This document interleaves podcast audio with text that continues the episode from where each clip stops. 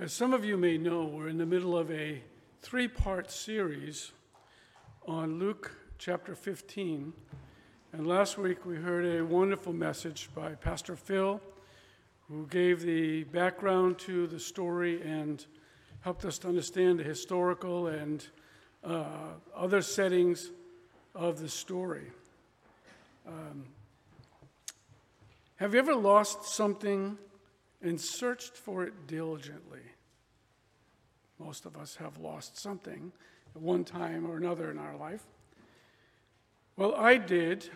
At one time, I lost my eyeglasses.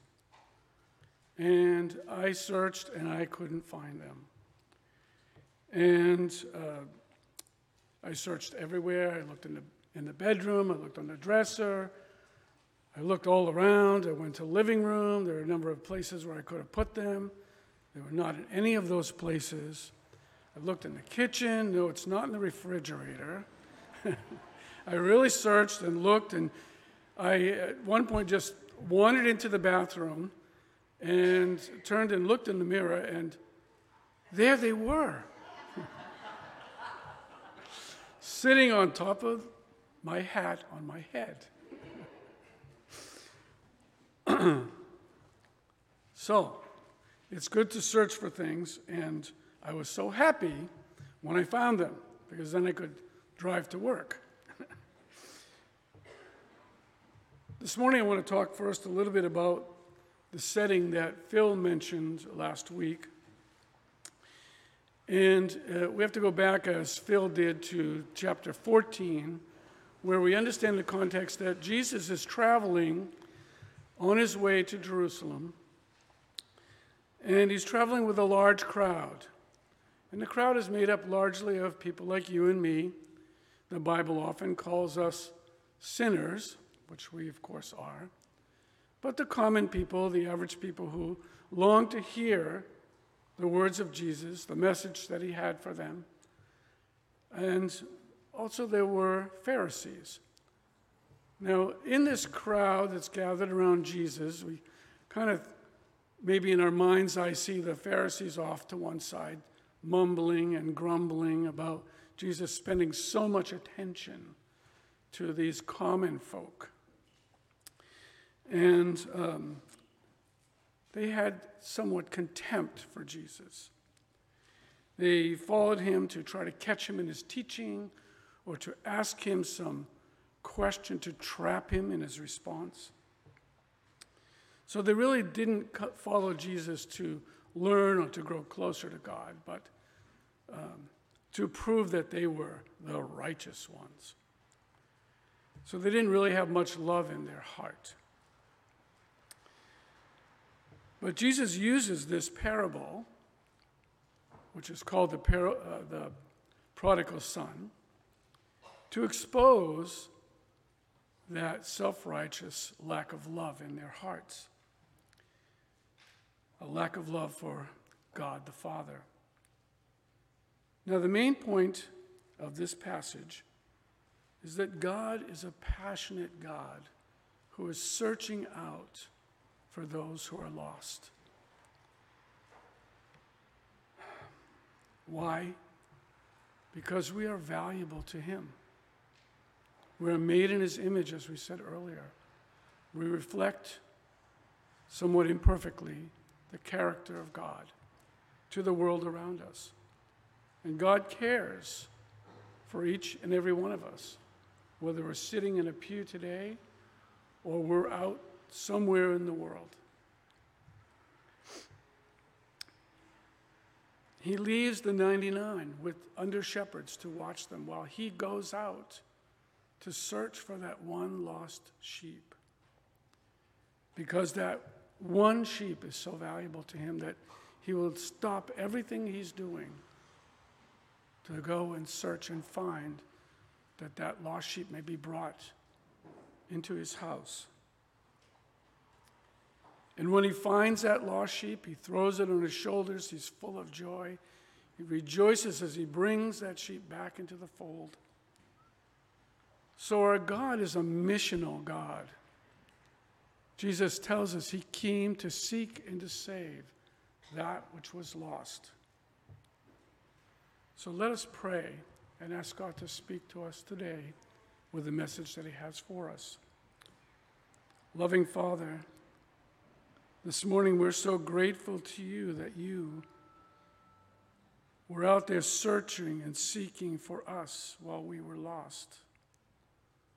And by your grace and by the move of your Holy Spirit, brought us to a place where we could turn from our selfishness and turn our life over to you. And so, Lord, we give thanks to you.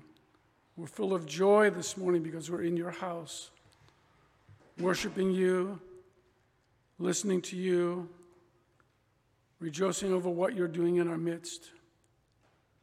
So, Lord, we pray that you be with us as we engage in your scripture this morning.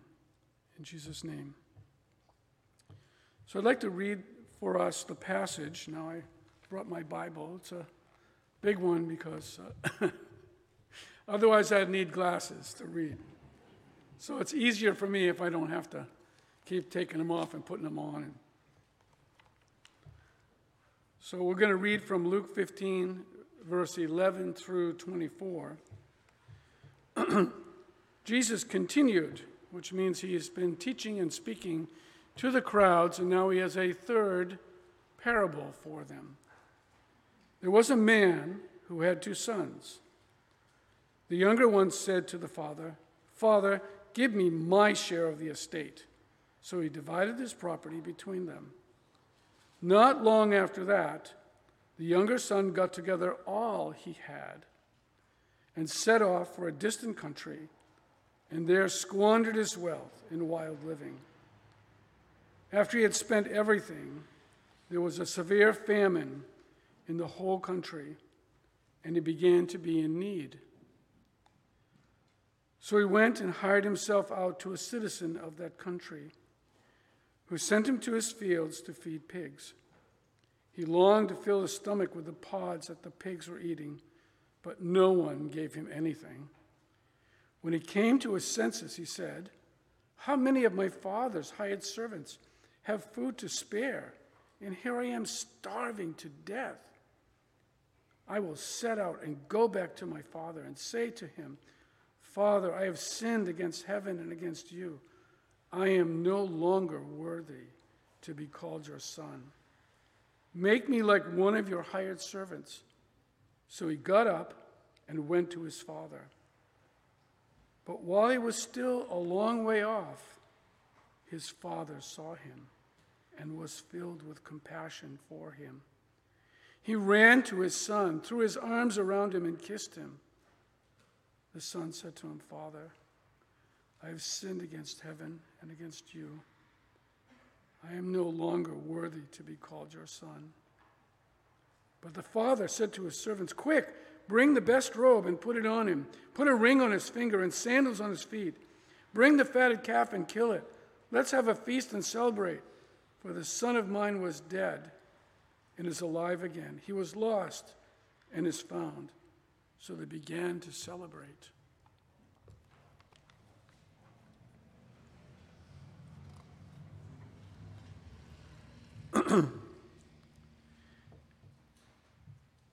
The lost coin and the lost sheep highlight the anxiety that we feel when something valuable has gotten lost. In both of these examples, the shepherd and the woman rejoice by telling their neighbors. Jesus concludes the lost sheep example with the statement There's more rejoicing over one sinner who repents than for the 99 righteous who need no repentance. Similarly, in the lost coin example, Jesus says there is rejoicing in the presence of the angels of God over one sinner who repents.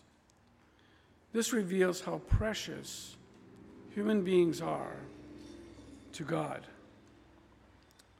and how great is rejoicing. All of heaven is rejoicing. All of the angels are singing and clapping their hands and shouting for joy over one who repents.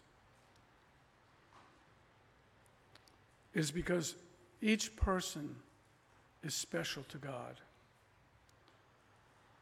These two examples set up the more detailed parable of the lost son.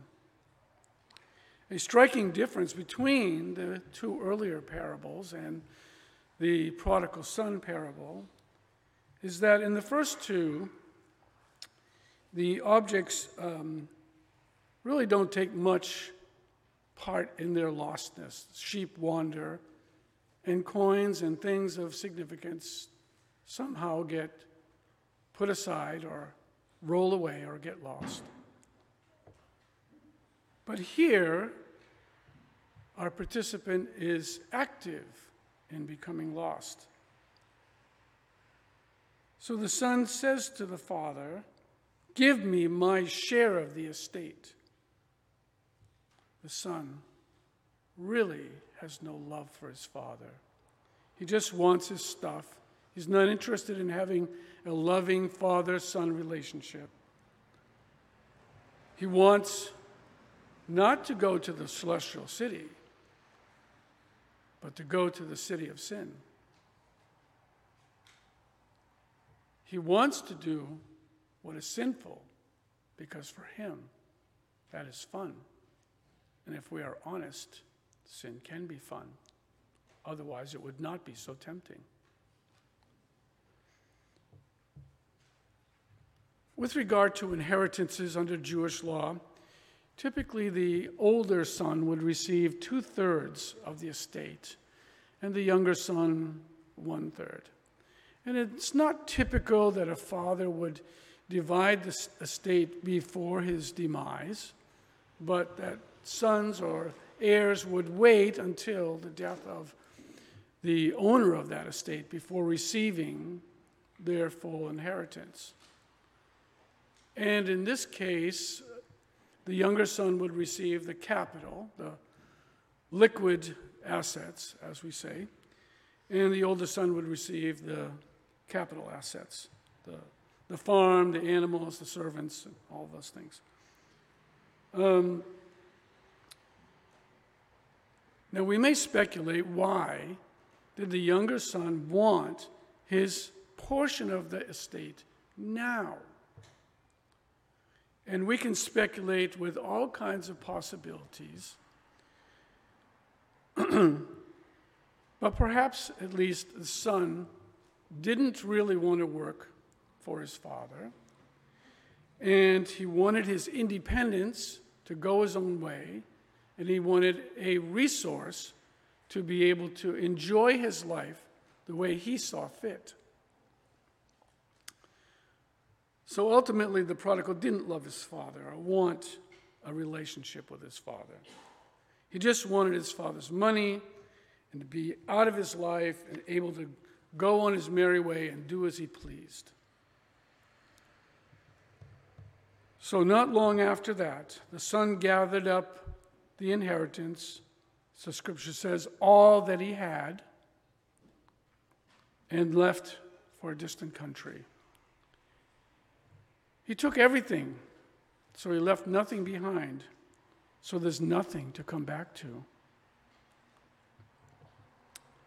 This is another point revealing his lack of love for his family, for his father, for all the father had provided for him, a loving and safe environment for him to grow up in. The son got his wish, but it was not what he thought it would be. he used up all of his inheritance in wild living. Every day was a party. He did whatever he wanted to, and no one was there to tell him that he could not.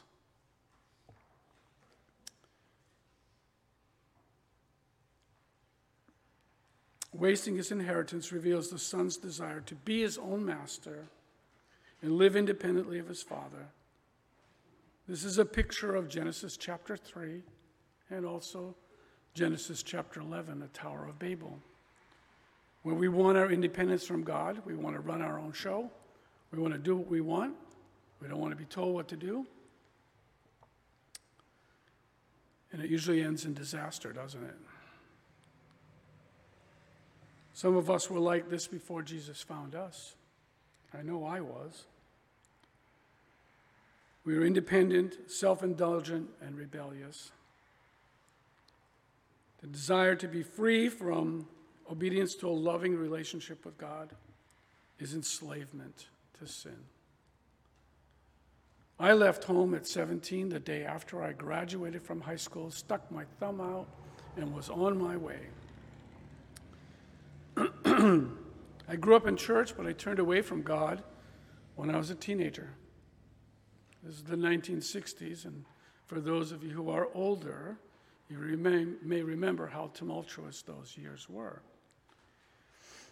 in the same pattern that we see in the scripture occurred in my life as well. After years, life became difficult. I returned home. And fortunately for me, my parents warmly welcomed me back. They must have known this story. Well, as all selfish pursuits go, the bottom fell out for our beloved prodigal. His money was spent, his friends were gone. The son was beside himself. So he had to come to himself, come to a realization before he could find repentance. Then the second disaster came. A severe famine engulfed the whole country. And our prodigal was a foreigner there. A famine would make it hard for people to even want to help a foreigner. They have enough trouble taking care of their own family and their own needs and their own issues. they have little to spare for others. So let us not forget the foreigner in our own land. You know, we hear an awful lot on the news and the media about millions of illegal aliens coming into our country. But there are also many here who came here legally that struggle to keep their head above water, food on the table, pay the rent. So let's remember those around us. I work with an Afghan family in Auburn. Their, their children are my students. And I've had the privilege to be in their home on many occasions and eat with them and talk with them. And they want to work. Unlike some of us Americans, they want to work, they want to contribute, they want to be part of the community. But they have a language barrier, they don't know English.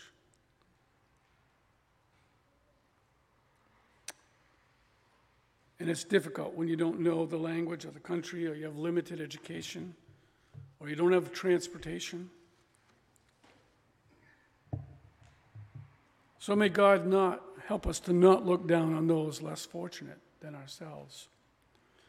I pray that God will bring downtrodden people to our door and that we will gladly welcome them into our fellowship. I'll tell you a little story about a man named Mike. This is in another church. One day, Mike, hair down over his shoulders, came in and sat down in the church. And Mike was the town drunk. And that church family wrapped their arms around Mike and loved Mike.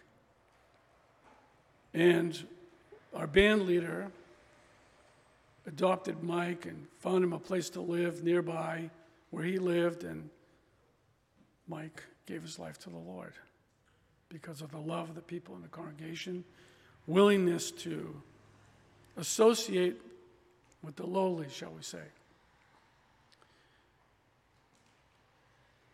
Fortunately for our young prodigal, he did find someone, a citizen of that country, who would give him a job.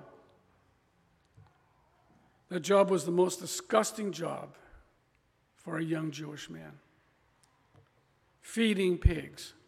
Pigs are considered disgustingly filthy to Jews. It might be in our day like your job is cleaning public toilets or pumping out septic systems for people. pretty nasty business.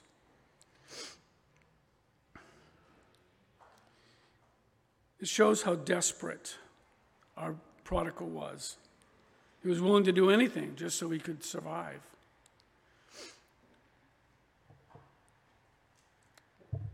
He was desperate. No one gave him anything to eat. He had to stay alive, so he might have eaten some of the pig's food, or he might have stolen to have something to eat. In this case, he's sunk into moral and physical degradation. He's at the bottom. In fact, to the owner, the pigs were more important to him than the prodigal. As a result, our prodigal became destitute, friendless, forlorn, wretched, and employed with the lowest task a Jew could perform. Verse 17, he tells us, he came to his senses. Well, you might say, finally, right? Hardship can open up to us the reality of our situation and our need to change. There's a real contrast that comes to his mind in his awakening senses. Here I am starving but my father's hired men have enough to eat and to spare for others. What am I doing here? So the prodigal resolves to return home. Although his original motive is somewhat carnal, to fill his stomach and to be in somewhat friendlier surroundings, he does recognize that something's really wrong.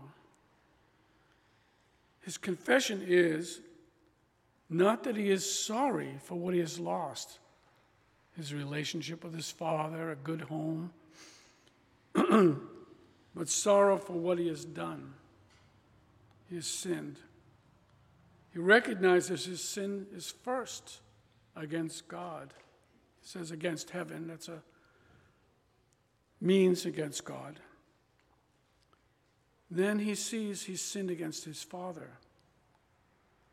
His attitude was wrong. He wasted his father's hard earned money. He failed to honor his father, as the fifth commandment tells us we should do. Before, he didn't want to work for his father. Now he's willing to go back and be a servant, not expecting to be treated as a son. At least he'll earn some income and be able to fill his stomach. In verses 18 and 19, the prodigal rehearses his confession that he'll make before his father. Father, I've sinned against heaven and against you. I'm no longer worthy to be called your son. Make me like one of your hired men.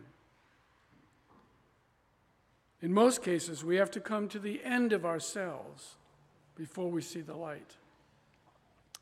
Reject our scheming, our planning, our self righteous evaluation before we are ready for God to bring us to repentance.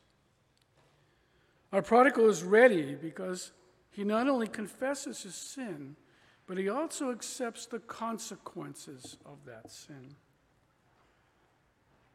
He is not expecting that now that I've confessed, everything will be okay, just like it was before. Today, we often think that way. We say, I'm sorry, and think everything's good. We don't think about the hurt that we cause to others. We don't think about the pain that we've brought upon someone. Today, we say, My bad. Like that will solve everything. It's not really a heartfelt confession, nor is it an apology. In the parable, our prodigal understands that life will be different from now on. His sins against God and against his father will cost him something.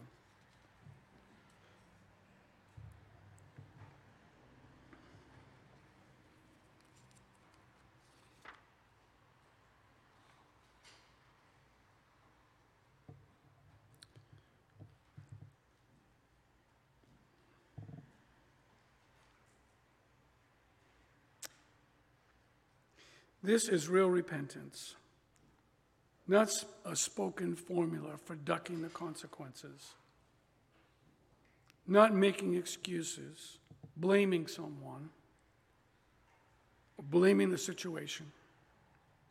Our prodigal is accepting full responsibility and the resulting consequences. His, heartful, his heart attitude has changed.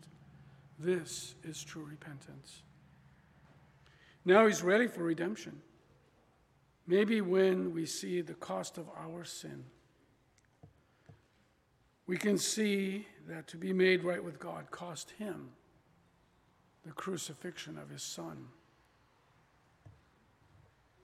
In verse 20, he gets up and he starts off on his way to his father.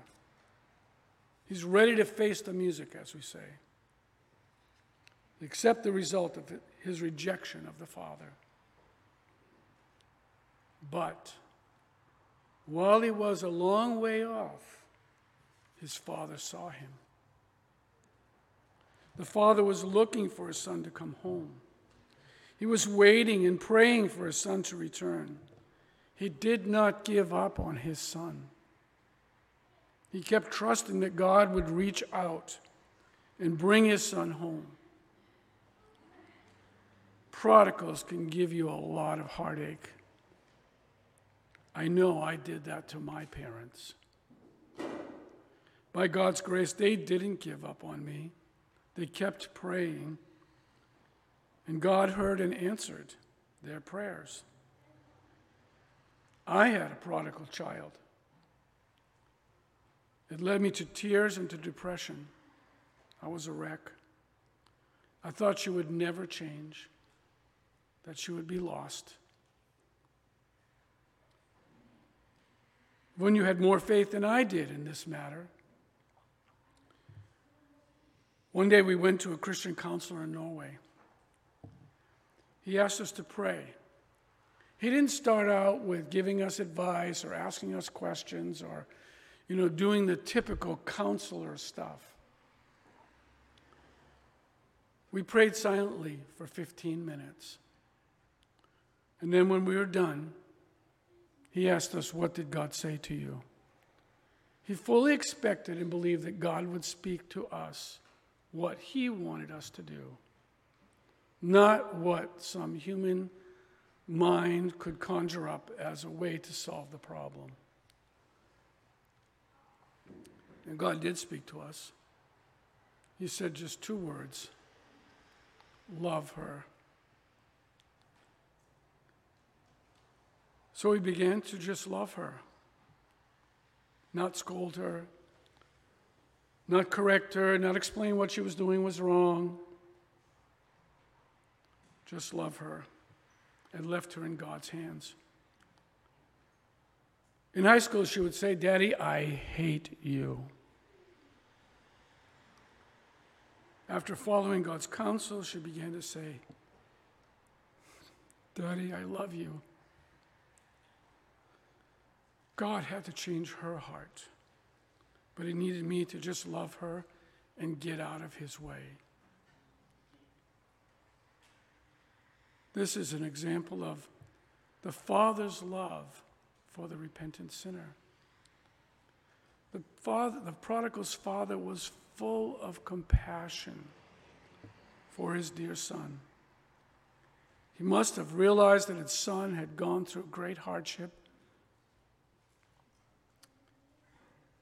the, son, the father didn't wait for the son to get up to the front porch and put out his hand to shake his hand, welcome back. He ran, couldn't wait. Threw his arms around him, hugged him, kissed him. In America, it's not typical for fathers to kiss their adult sons. But this is a picture of how much God loves us. Leon Morris in the Tyndale New Testament commentary suggests that the word kiss does not mean a peck on the cheek, but rather many kisses or tenderly kissing. This loving relationship is what the prodigal rejected when he took his inheritance and ran away. left on his adventure. The Father is passionate in his love for the Son. The Son can hardly get his confession out before the Father is shouting his commands to his servants Quick, bring the best robe, put it on him, put a ring on his finger, and sandals on his feet. Go quickly. This is also a picture of God's love for us. God puts a robe on us, the robe of righteousness, paid for with the blood of Jesus. He puts a ring on our finger, so to speak, that we are part of his royal family. And he puts sandals or shoes on our feet, the sandals of peace, the troubles, the worries, the cares, the frustrations, the hurts, the pains, all the things that rob us of our peace, the world and all its problems all around us. But God can put peace in our heart. Yes, these things all happen. Yes, they're still real. But God can give us a peace to pass through those troubled waters because we trust in Him. The father, the son came home in rags and barefoot. The father immediately began to lavish his love on his son by providing material comfort. The robe is a sign of position. He's reinstated as a son. The ring could have the significance of authority. He's part of the family, he's not going to be a servant. And the sandals indicate that he's not a slave, he's a free man.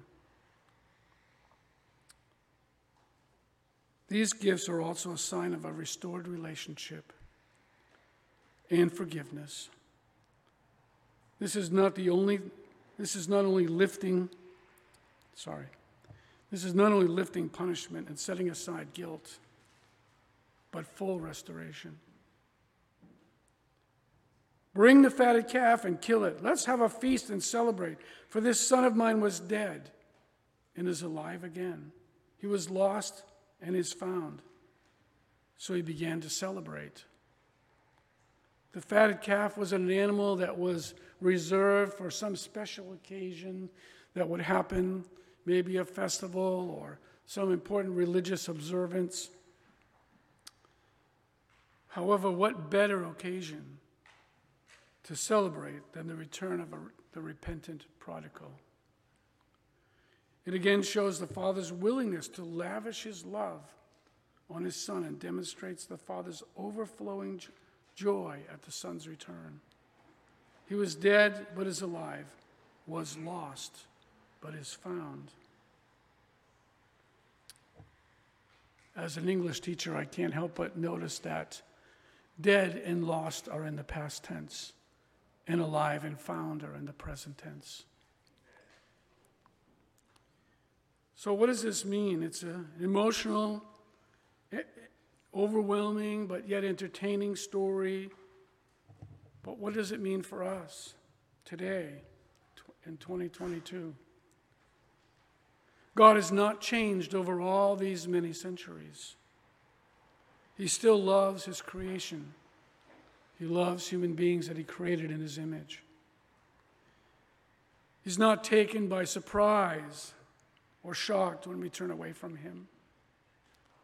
Instead, He's searching for us to return. Restore our relationship with Him.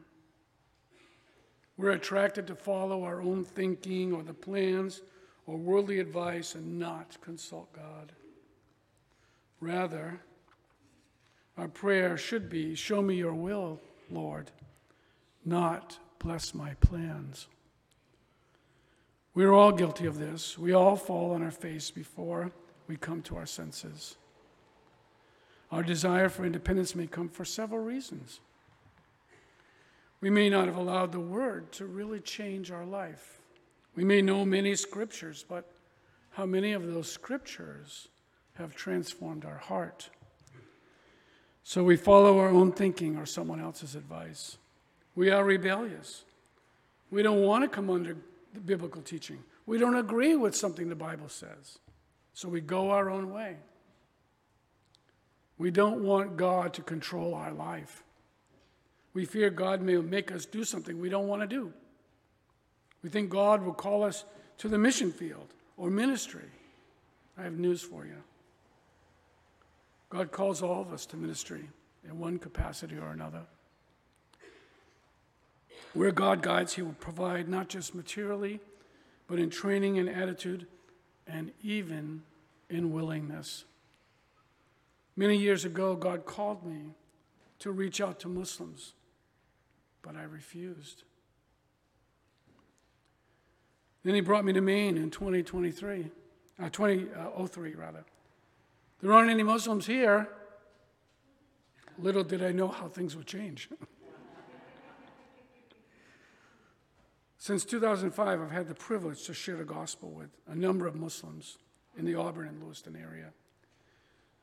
Another fear is God will take away the things I want, the things I like. In this case, the priority is on living for self and not trusting in the loving relationship that God provides. In some of these cases, we may wonder if the person is truly saved. I think there are many people out there who think they are Christians and going to heaven, but are living for themselves.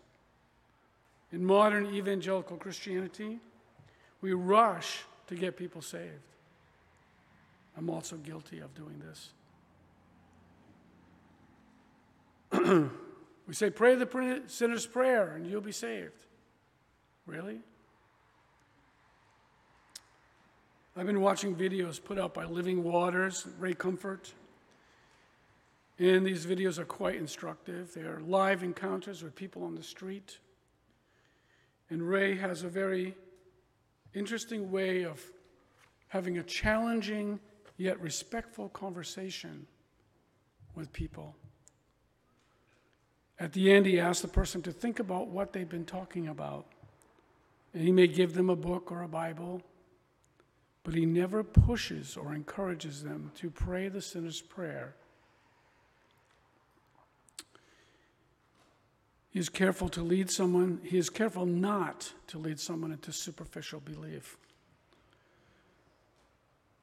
And in the parable, the prodigal had to come to a change of heart before he was ready to repent and believe.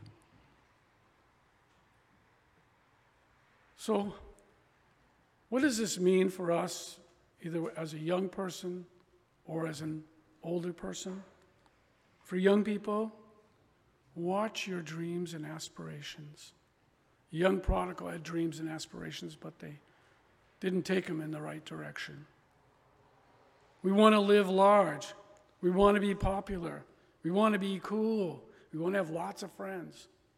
But watch out for the cost. Be content. Don't despise your situation. Be grateful what God has given you.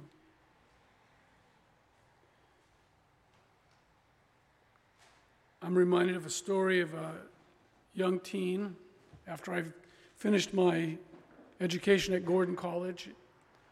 I traveled down to Lynn, Mass, and was staying there with my former roommate from, from the college. And we started a ministry to young people in the Lynn area. And one of our young men who came to our gatherings was a drug addict, was a thug, beat up old people, stole their, their belongings for his drug habit. By God's grace, he came to faith in Christ. He went to NBBI eh, up there in Brunswick He's been a pastor for over 30 years. Be satisfied. The things of this world will never satisfy you. You can never fill the God space, the place in your heart, in your life for God with the things of this world. They'll either get old and tiresome or they'll leave you wanting. Don't be impatient. Wait. You want to grow up and be free and make your own decisions and get out from under mom and dad's roof. Wait for the fulfillment that God has for you.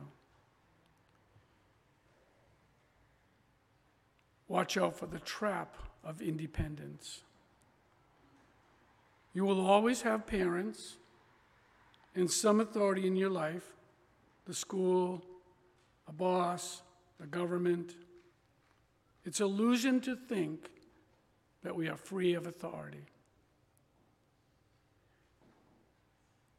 We are accountable to someone our spouse, our parents, our boss, our government, and of course, ultimately to God. So, for parents, for adults, do you have a prodigal child? A lot of us have a prodigal strain in us anyway.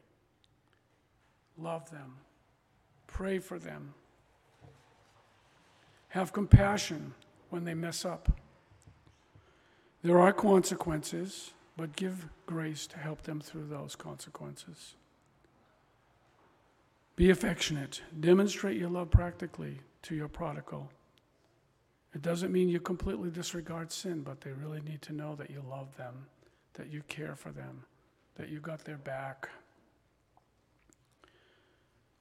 Trust God to convict them and lead them to repentance, and be patient. And finally, rejoice. Rejoice when your son or daughter turns to the Lord. It'll be a great joy, it'll fill your heart. Thank you, Lord, for your word.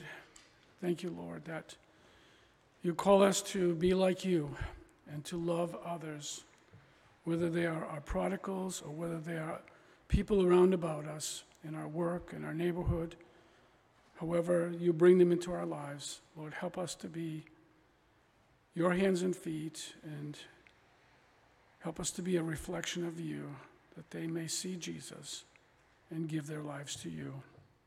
Amen.